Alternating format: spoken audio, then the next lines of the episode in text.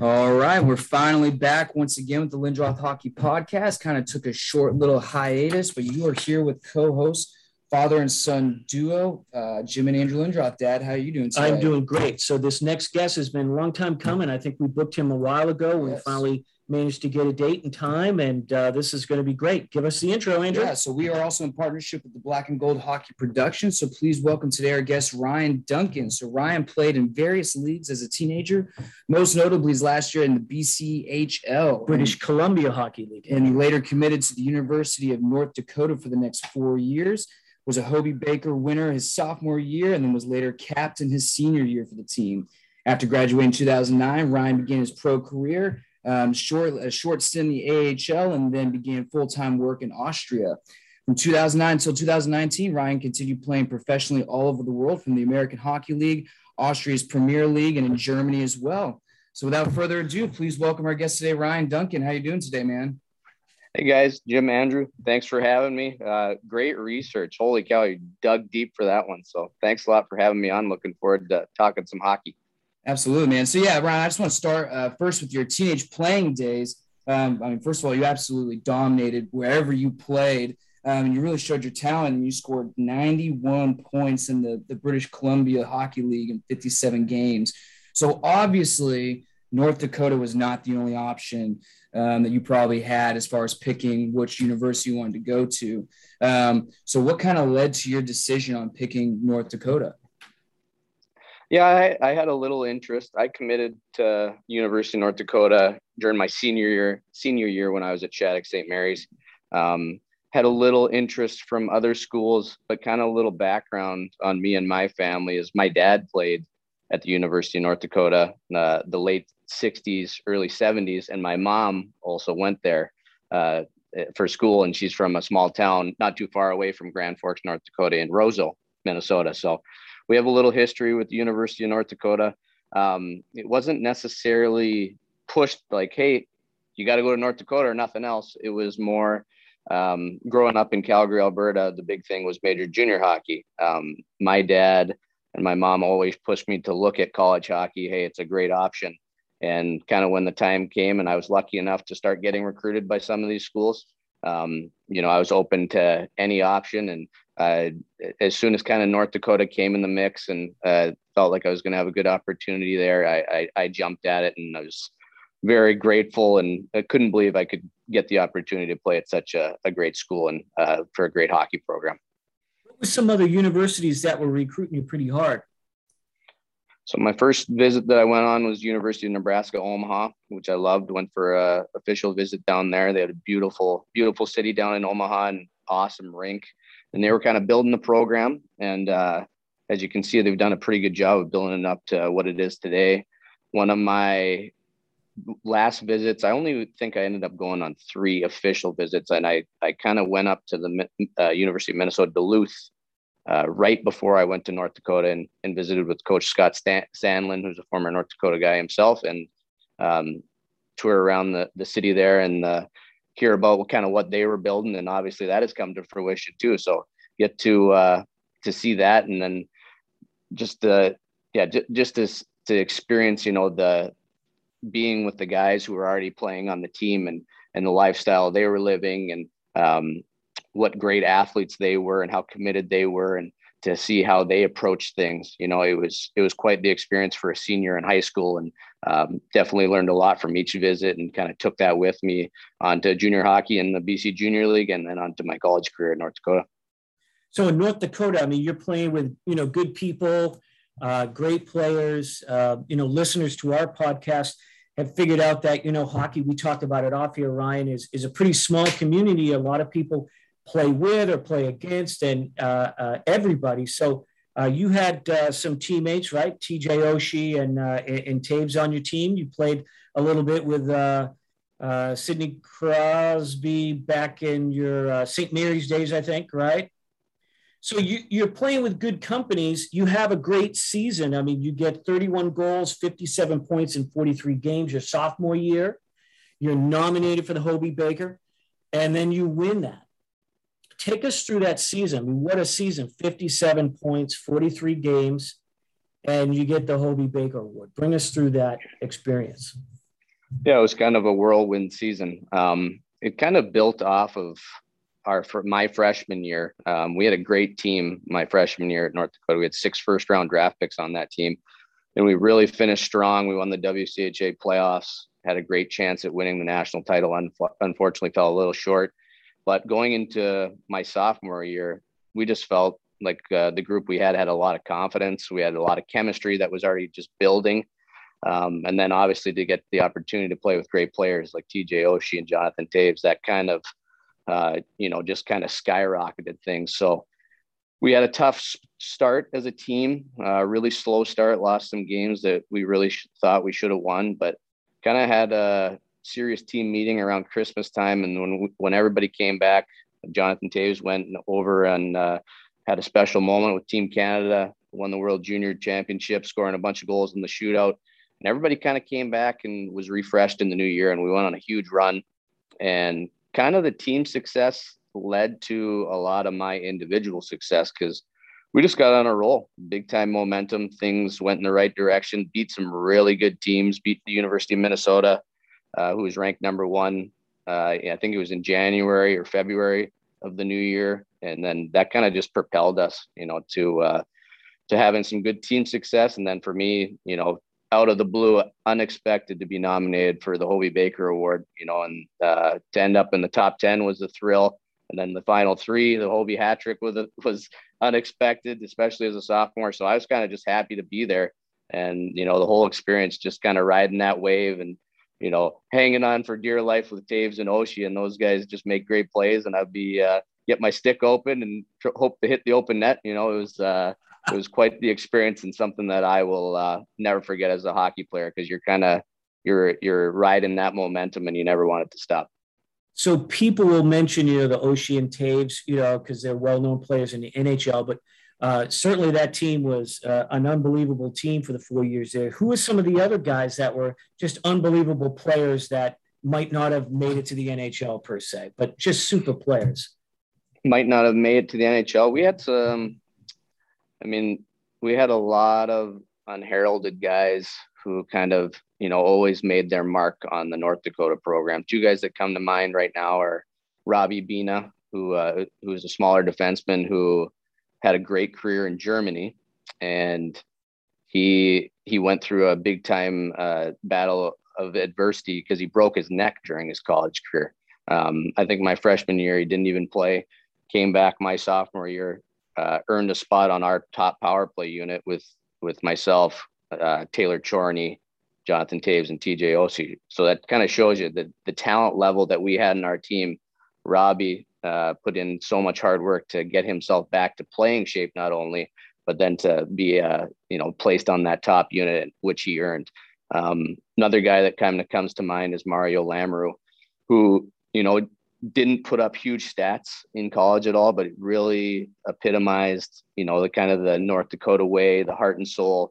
He ended up being a captain his senior year. And then I had the good fortune of playing against him in Europe, where he had a great career, and he went on to play and score, put up some big numbers in Europe and become a fantastic pro.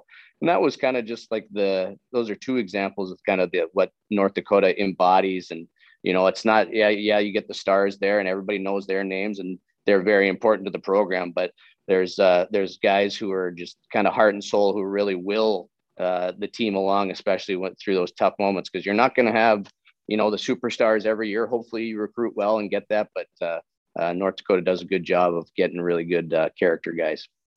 Yeah. So before you attended college, and correct me if I'm wrong at all, you actually participated in the St. Louis Blues developmental camp, right? And then after that, you did receive some offers to play professional hockey, but instead you did choose to go to North Dakota. So what led your decision to go to North Dakota instead of just go ahead and start to make money and play professionally? So the timeline on that, I went to St. Louis's camp after I won the Hobey Baker. So that was after my sophomore year.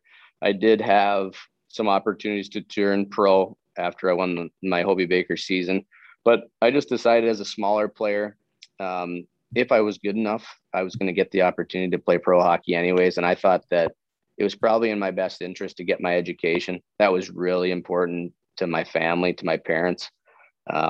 had the opportunity to sign after my junior year as well, but decided against it and probably gave up my opportunity to play in the NHL, looking back on it now. But I would never trade the experience that I had in going to college. There's nothing quite like, you know, you don't really appreciate it until you're gone. And I think guys even who go on to play in the NHL would say that, you know, it's such a finite time in your life. You can never go back and enjoy that experience and kind of have that, you know, that time with kids who are 18 to 24 years old, all kind of in the same place at life. Once you go to pro hockey, it's a business. You know, you're playing, you're dealing with people who have families and they're supporting their families. And college is still, you know, you got that school spirit and everybody's kind of pulling at the same rope, you know. So it's a special thing to be a part of. And I'm very thankful that I ended up getting my degree and getting that full college experience. What did you get your degree in? Business management. Cool. So I do want to ask, as you did progress to your university days, you kind of just mentioned, you know, you were pretty undersized, 5'6", 165.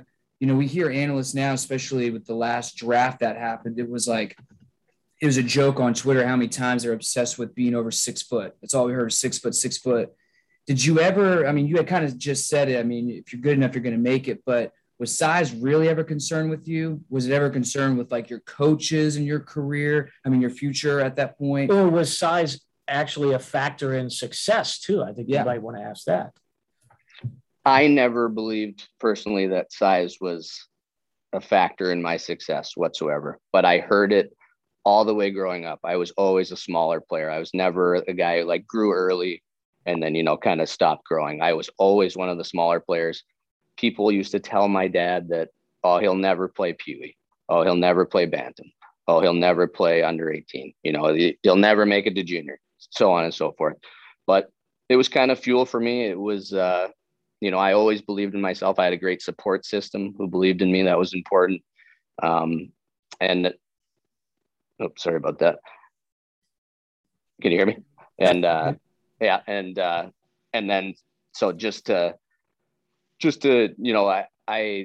I really just believed in myself and never thought it was a detriment to be a smaller player whatsoever, especially in the game of hockey. I thought it gave me an advantage in some ways. And I just learned that I had to play to my strengths. I was never going to, you know, out muscle somebody. So I wasn't going to try to do that.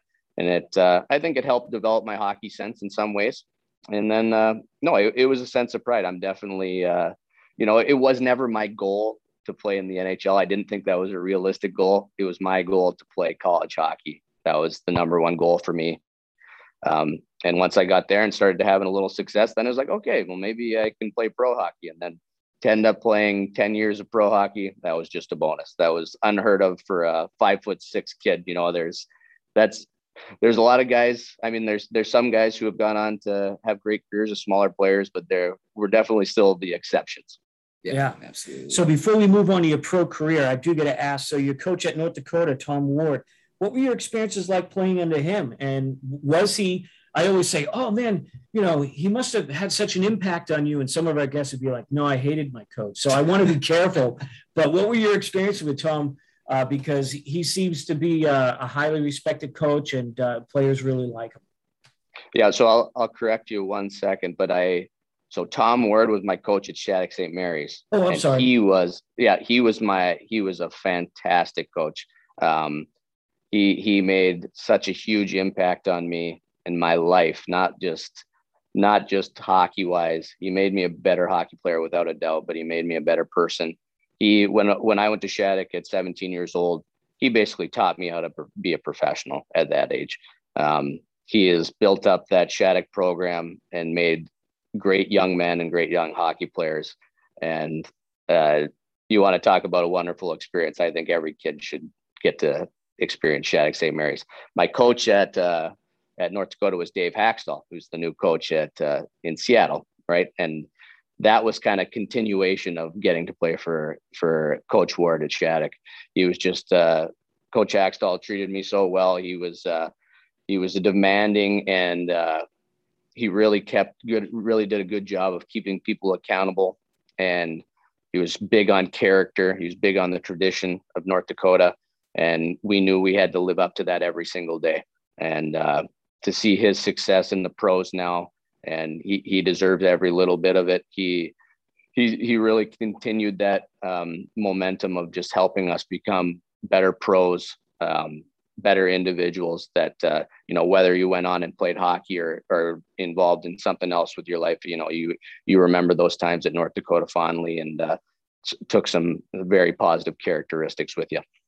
So what I've heard and read a little bit about with Coach Ward was that he was, and you had mentioned it, you know, not just teaching you about hockey, but it's off the ice.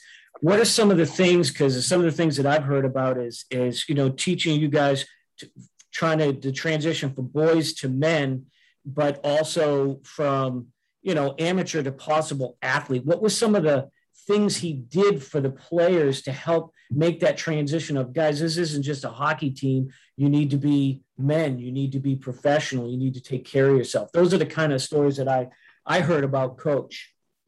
Yep. And that's spot on. And that's what he did for me. It was as simple as not taking a shower before you go to school. He'd walk into the school and be like, kind of, what are you doing? Like, go back, get yourself done up, tuck your shirt in. What's going on here? Like, it's kind of, you're a representative of the school, you're a representative of the team, you know, be a leader, you know. And he really taught me a lot about, you know, if your life is kind of chaotic outside of the ice or outside of the rink, you know, a lot of the times that will translate to on the ice. So get your life buttoned up outside of the rink, and then you can really, truly take care of what's going on the ice.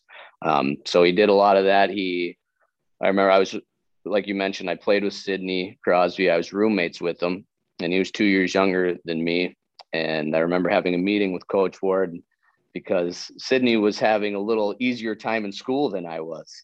And Coach Ward just sat me down. He's kind of like, this kid is 15 years old. He's 2 years younger than you. Like, basically he was saying to me, this kid is a pro. Why aren't you a pro? Like, he's 2 years younger than you. Like, figure it out. But in only the way that that Coach Ward can, because you never doubted that he cared about you. That was kind of the, you know, the difference between, he wasn't a dictator and just screaming at you and telling you, you're an idiot. You don't know what you're doing. He was trying to help you, and you really knew he cared, and he wanted to make you a better individual and a better hockey player.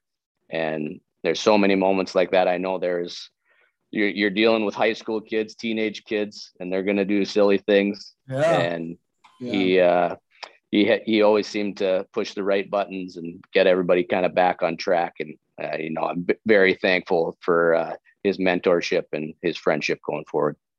So I don't know how to maybe word this correctly. So if you don't understand me, let me know. I can try and word it better. But when you had played with Sidney Crosby on the same team as him, I always imagine, especially when you're younger in your teenage days, when you have like the Shane Wright or Connor McDavid, as they're 15 years old, all the hypes around them and everything, what does that do to, like, the locker room energy maybe, or just that team vibe altogether? Does that change anything? Does he still act like a normal player? I mean, what was that like having somebody of his caliber at that time on your team? Yeah, I really enjoyed it, getting to play with Sidney and playing with a guy like Johnny, where you got players who have a lot of buzz. It kind of raises the level of the room, especially with two guys like that, where they're just normal people, and you see the way they work, and you can't help but seeing players that talented who work that hard, you kind of can't help yourself, you know, but like, I'm not doing enough. If those guys are doing that and they're that good, I need to, you know, get myself going here and, you know, not let them down, because you just, you know, they're something special, even at a young age. You wanted to make, you know, I don't know if you want to make them proud, but you want to live up to kind of what their status is. Cause at the same time, I believed at that point that, you know, I could be players at the same level as them. So they were such a good measuring stick, I would say. And my kind of game plan being around those guys is I would just be a sponge. Just, there is a reason why those guys were the best players in the world at the time. So I was going to watch them, and I got a front row seat. I was so lucky. I just picked and chose, you know, what those guys did every day and copied them. and the rest, you know, would take care of itself. So was it, I mean, you said you were roommates with him. So did he have any like personal habits that, you know, maybe rubbed off on you that were positive? I mean, did he do like a lot of extra work? Did he kick back? I mean, what were some of the things you experienced with him as roommates? The one thing that sticks out to me about both Sidney and Johnny is they both slept more than any person I've ever been around, any hockey player, especially at that kind of age where, you know, you got other influences kind of pulling you in different directions as a teenager. Those guys made it a priority to get their recovery. And that was kind of before the big, like now sleep is obviously, everybody knows about it. You got all the sleep trackers and nutrition's big, but those guys really understood, hey, it was important to drink a lot of water, get your sleep. And those guys were always well recovered. They were, like I said, very normal people, and they went out and did things that young teenage boys did, but nothing was more important than being a good hockey player. That was kind of their full commitment. Everything that they did, they weren't going to jeopardize their future. Any day that was going to, you know, make them a better hockey player, they weren't going to do anything to jeopardize that. So that's kind of what I took away from it mostly. They're both just freakishly driven. So they just always looking to get better, never satisfied. That was kind of the two, you know, standout characteristics to me. So you graduate, and now it's time for you. Assuming you get your, you know, your bachelor's degree in business management, but you're like, I think I can make some money here being a pro. On the stats, it says you got a handful of games in the AHL. I assume you kind of jumped on somewhere and you got a taste of, I guess you could say, real men hockey for the first time. But then you ink a deal over in Austria. So having guests on, we certainly know that European, particularly that elite league over in Austria, pay a lot better than the AHL. But not to steal your thunder, but take us through that moment of you got to decide, all right, where am I going to sign as a pro? What's best for me? You know, what led you to the decision to go over there and play in the elite league? So, yeah, after my senior year, I went and played in Bridgeport, Connecticut for the New York Islanders farm team in the AHL. And I had a great experience there. It was nice. It was really fun. They had a great team. Unfortunately, I didn't really get a chance to play in the playoffs. So that kind of put a little sour taste in my mouth at that time. Decided to go back to North Dakota, finish up my degree, which was awesome. But then I kind of went into the summertime and didn't really know what was going to happen. My goal was always, especially at that time, was to hopefully get an NHL contract, but that never came. So then I was kind of looking, you know, what were my options? I think I got an offer from a team in Denmark. And then this offer from this team in Austria came in Salzburg, sponsored by Red Bull. And it just so happened they were interested in me and one of my former Shattuck St. Mary's teammates, Michael Gergen. So they offered us both, and that was kind of exciting to us both to be able to go together. And that was a big part of it. I had known Jordi Parisi was the goalie, Zach's older brother. He had played in Salzburg the year before, and it said nothing but good things. So decided to make the jump. Had no idea, you know, that Austria even had hockey. Had no idea what I was getting into, and went over there. We had to spend the whole summer there, actually, the first summer. And that was kind of a great way to get acclimated. Wasn't sure what to expect, but ended up being one of the best decisions that I ever made. Yeah, so over those next 2 years, I mean, you were tearing it up in Austria, and you had solidified yourself as a point-per-game player that whole time. But then after two seasons, I believe you had came back to America and actually played one full season in the American Hockey League, and then later went back and finished your career overseas. What led to your departure from the American Hockey League and to go back overseas? Was it pay? I mean, was it what was it? So I've always been a big fan of the game of hockey, right? And there was always part of me that believed that I could play in the NHL. So I wanted to go back and try it out in the AHL and give it a real go, you know, play a full season. It was such a wonderful experience being in Portland, Maine for Arizona's farm team at the time. We had a really great group unfortunately, we fell just short of the playoffs, but we had a really fun year. And it was really cool for me, like I said, being a fan, being so close to the NHL, seeing who gets called up, you know, see who gets sent down, kind of all the inner workings of how that works. So, and I was happy with my year. I think I had performed well. I was proud of, you know, my abilities on the ice, but just decided after the year that, hey, I probably wasn't going to get the opportunity to play in the NHL that I wanted. I really enjoyed my experience over in Europe, and I thought that that was probably just a better fit for my style of play to go over there. So I was lucky enough that Salzburg was willing to take me back, and, you know, kind of decided to make the jump for good there and finished the rest of my career over in Europe. And how would you compare the Austrian league that you played for compared to the American Hockey League, talent wise? I mean, the type of game that they play, and what is the comparable to that? Yeah, the way I would compare it is the AHL. The game is, especially at that time, was really played in the corners. So I would say the AHL game is more about puck protection. So you got it. It pays off to have some of those bigger bodies or be able to win those one-on-one puck battles to protect the puck, especially on the smaller ice surface. That's very beneficial. And then in Europe, I would say it's more of a soccer-style game. So it'd be more about puck possession. So there's a lot more freewheeling and skating, a lot more room to operate. But in saying that, like, the skill level is still very high. So it's a really challenging game. Both styles of hockey I really enjoyed, because they are, you've got skillful people and players in both leagues. You got tough players, aggressive players in both leagues.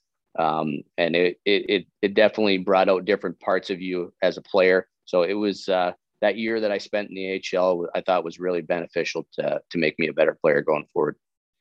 So with the sort of openness, puck possession, but yet smaller rinks over there, I believe smaller rinks, what was it like to play in those type of rinks? I mean, it just seemed like big open game, but not a lot of room. Yeah. So it was the ice surface is bigger itself, actually. So okay, yeah, I thought it's bigger. Small. Okay. Yeah. So you got it, like the hash marks, you have, I think it's either 5 or 10 more feet on each side outside of the hash marks. So it's just, it gives you a little more room to play with, but it's also a little more room that you have to get through to get to the net. So if you have teams who know how to defend, you know, it's not easy to score on the international ice as well. So it depends. We've had a lot of European players on the podcast. Was there a lot of English spoken? Was there a mixed language? What was it like for you playing over there? This was one of my fears going over to Europe. I had no idea what to expect. Like, am I going to have to learn a brand new language? They speak German in Austria. I was like, I have no idea. That language seems so foreign to me. Right. But then you get over there and you quickly realize, especially in kind of the Western European countries, English is the language of business. So kind of everybody knows how to speak English, especially the younger generation. So I got over there, and my coach is from Quebec, Pierre Pagé. So he speaks English. All the Austrian guys know how to speak English, and half of our team was from North America. So predominantly we spoke English, which was a huge comfort. It's not like that everywhere in Europe. So to have, you know, half the team from North America makes you really feel at home.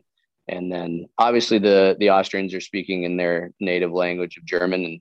And as I went on, I certainly didn't learn enough German. I wasn't fluent enough, especially for the time that I spent there, but it was fun to kind of learn their language and do my best to, you know, engage in conversation with them. Because obviously I think that's important too. You're in their country. You should probably learn to speak their language. Yeah. So you did skip up to Munich for a season, but I think I remember either hearing you in an interview or reading it that you kind of jumped up there because of the coach that you just mentioned. Is that right? Yeah, that's correct. He made the move from Salzburg to Munich. Both teams were sponsored by Red Bull. So Red Bull had started a new team in Munich, and they had brought Pierre Pagé to be the coach there. And he asked me if I wanted to go along with him. And it was a little bit of a decision. A great coach in Don Jackson, who's now the coach in Munich, was in Salzburg that year. And it would have been fantastic to have the opportunity to play for him. But I decided that Pierre Pagé gave me my start in pro hockey, and I felt loyal to him, and I wanted to continue on with him and follow him to Munich. And that was an awesome experience too, getting to play in a fantastic city like Munich. We would have loved to have a little more success as a team, but they've certainly built that program into a juggernaut as it should be now. So you had committed 8 total years playing for Salzburg in Austria. So what does that city mean to you after spending so much time?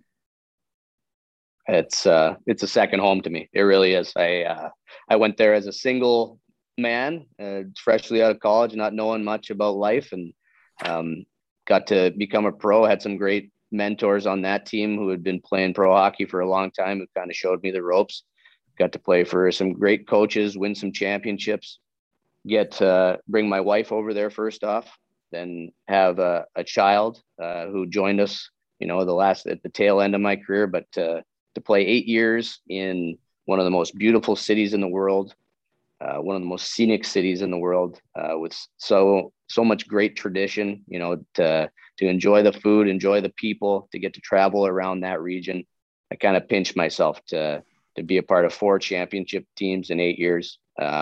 Tremendous memories made with me and my family, getting my family from North America to come over and travel, and having a great excuse to come visit us in Europe. There's so many good parts about being a European hockey player that people don't realize. And I'm very grateful for that experience and getting to play as long as I did in Salzburg. So I know that you retired in 2019 and COVID hit in 2020, but do you ever plan on visiting that area again? Because I know it's far from probably where you're staying now, but do you plan on visiting again?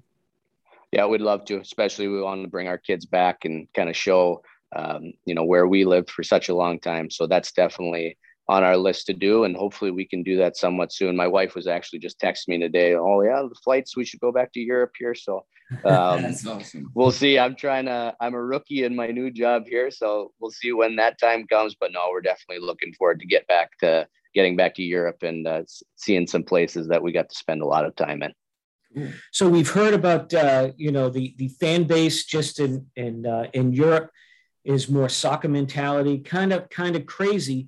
But in Salzburg, you know, like you just mentioned, you won 4 championships. What was the fan base there like? I mean, it might not compare to, say, North Dakota, where I'm sure you had sold-out games there. What a crazy arena that is. But what was it like in Salzburg? What was the fans like? What was the electricity or lack of in the building? Yeah, it was just a lot of passion. Like, you hit the nail on the head with kind of the soccer mentality. They're chanting. They got their drums going, you know, flares going. Especially during the playoffs, the city really gets around the team. They're smaller arenas, obviously, than playing in Grand Forks, but really fantastic atmosphere. Everybody feels like, you know, they're right on top of you. It's really loud, really fun environment to play in.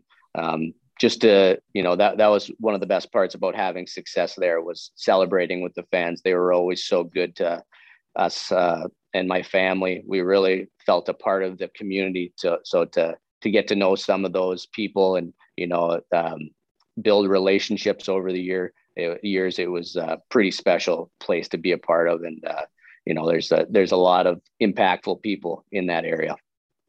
So bring us just a couple memories here real quick. So kind of your feeling when you signed that first pro contract, and with you, much different, because it's like you said, you're packing up and you're moving to, you know, to the Alps, really one of the beautiful place, but it's not like you're going to the NHL or an AHL. I mean, you're going halfway across the world, but you as a player, you sign your first pro contract. What was that? I mean, it just must be like an unsurreal experience.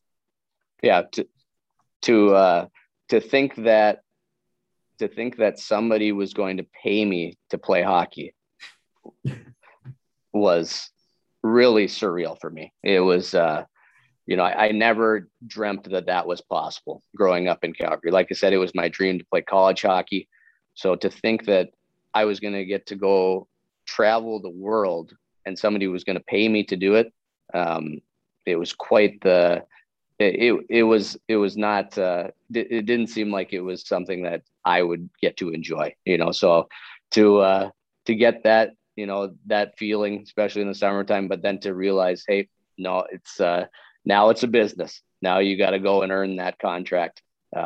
Or if you play well, you can build on that contract. So that was kind of motivating at the same time. It was exciting. But no, just a thrill to think that somebody would be willing, you know, think enough of me to be willing to give me a paycheck to come play the game of hockey. And that first pro goal over in Ostrich, yeah, I'm sure you remember it. Can you bring us through the first goal? And then was it like a relief or like, yeah, of course, or I'm doing my job, but bring us through the goal first. And then what was your reaction like? I mean, bring us through that. Okay, so I think it was in my fourth game of the season. And the heat was on because I don't think I had any points in the first three games. So I was sweating a little bit and, you know, eyes are on me, but I think it was just simple. It was off. I played center. I won the faceoff back to the point. Center went to the net and just the D-men took a shot on net and I got the rebound and put it in. It was in Ljubljana, Slovenia. And I'll never forget it. It just felt like a weight was lifted off my shoulders. I think I ended up getting 2 more assists that game. And kind of took off from there. But it was, yeah, like I said, the first 3 games, nothing. So I was like, they're probably wondering, what did we get ourselves into here?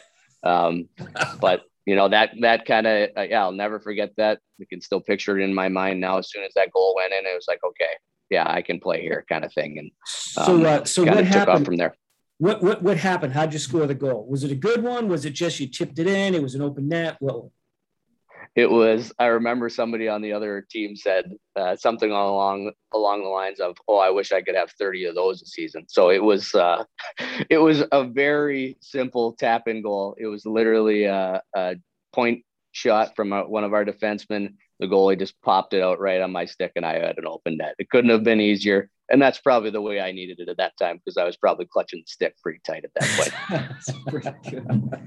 So before we get to our, what we call our lightning round, where we're just going to ask you some quick questions about, you know, your career and your memories. Tell us a little bit about, you said you're a rookie in your career now, so you're putting your business management degree to work. What are you doing these days? So I'm working for a company that supplies a product to the construction industry.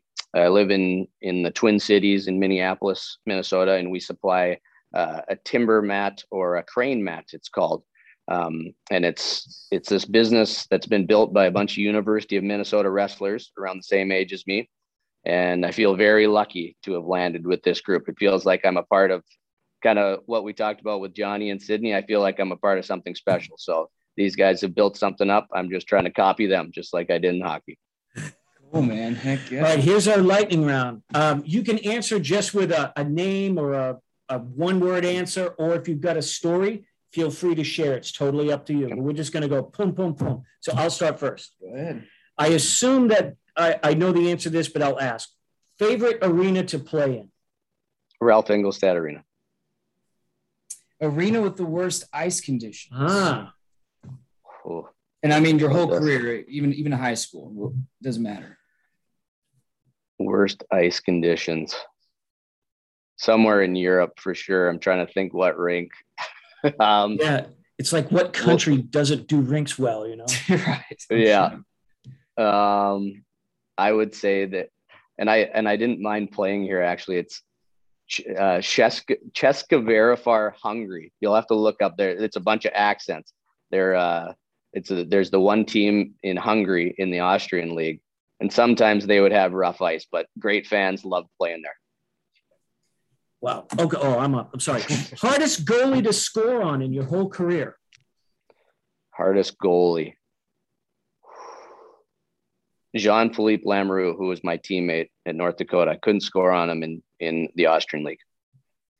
Most embarrassing or funniest moment to happen to you while you're on the ice? Warm up or a game, just while you're on the ice? My last year in Salzburg, I ran into the post. It was in a Champions Hockey League game, which happened to be broadcast live on the NHL network back home, which is never happens. And I just must have lost track where I was on the ice, and I ran into the opposing net right into the post. Good job. Favorite teammate or line mate over the year? I know that's probably going to be a tough one. Probably, yeah. I've had some good ones. T.J. Oshie, Jonathan Toews, great line mates in Europe. Special line we had there, it was Brett Sterling and John Hughes. Both those lines were just tremendous chemistry, make the game so easy to play, and just feels like I've said, you're riding the momentum with those guys and just on such a high all season long. So not speaking of fighting per se, but who was the toughest player to play against? Toughest player to play against?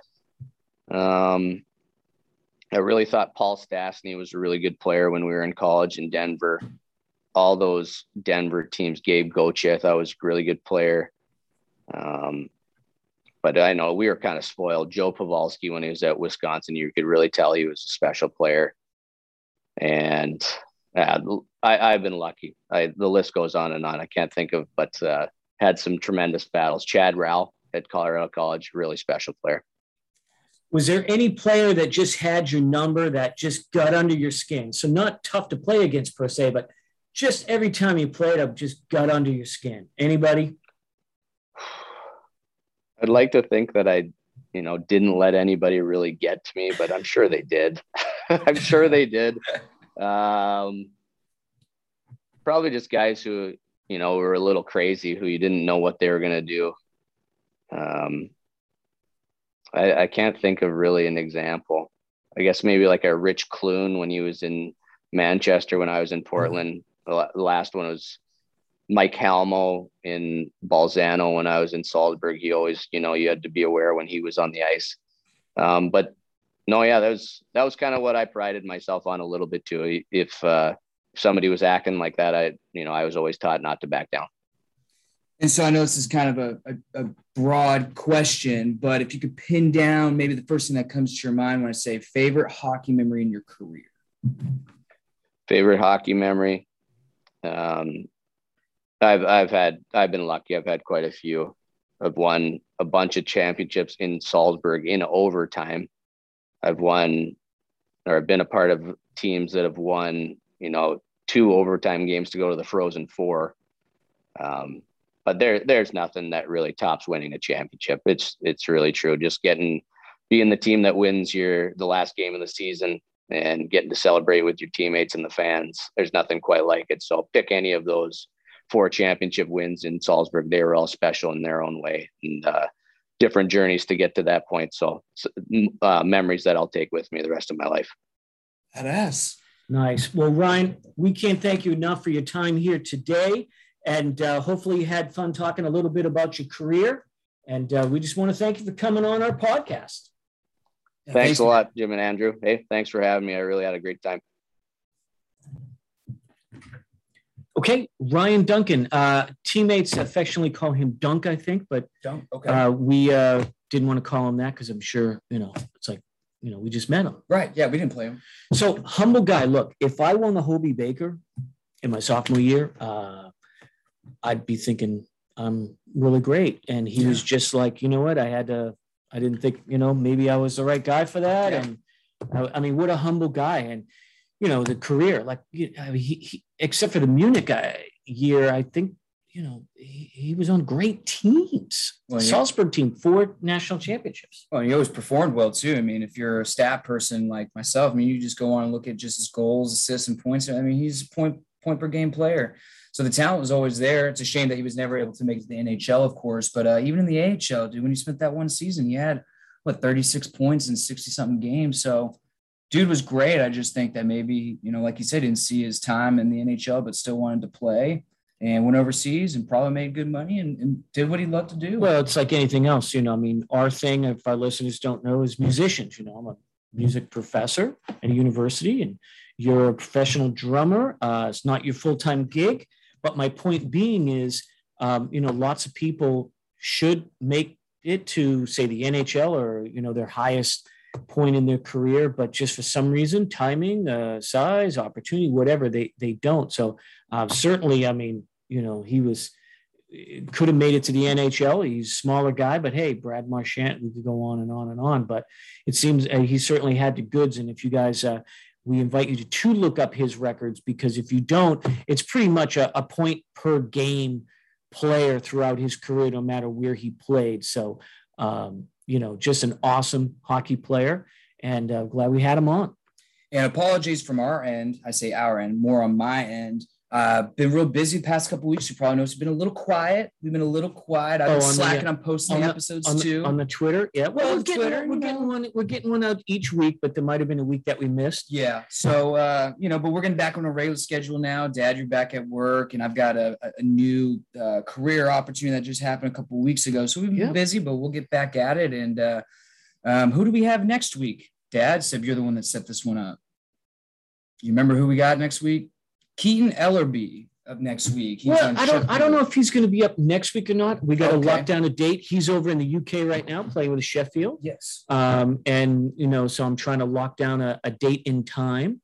So, you know, we do have some guests in the queue that we're trying to line up. So it'll be great. You know, we should really have some episodes on focusing on young coaches. You know, we talked about his coach and I think I made the mistake and said it was his college coach, but I didn't mean to say his college coach. But talking, you know, with our friend Dave Capiano, you know, he talks about his Mount days as his high school and his hockey coach. And I think that we should have some episodes of really focusing on developing young high school hockey players, because a lot of these young coaches, I don't think, get their recognition in the world of hockey. It's always about, you know, the pro coaches, but it's really these coaches that are developing the teenagers that have that special knack of teaching them how to be great hockey players, great human beings, and professionals. Absolutely. Absolutely, man. I had a great time today. Don't forget to follow us on all of our social media, including we do have a new Instagram, Lindroth Hockey Podcast. So go follow us. Yeah. And so what happened to the old Instagram? It was like kind of like in Instagram jail. Did we post something we shouldn't have? But my only guess, and it took us down, said we violated the terms of service. I think I have to put, and what I've been doing now is putting photo credit. Oh, so it was a photocopy. I think. I mean, that's the only thing I could think of is using those photos, because there's nothing else we would have posted. Could just be the system catching something. But anyway, and some people have asked us, sent us messages, how come you guys don't have a Facebook? And it's like at this point in time, we just don't have the time and resources to, you know, do like a social media. So our main one is still going to be Twitter, and we do post additional content. A lot of it dealing with the Boston Bruins and Boston Bruins history and hockey in general.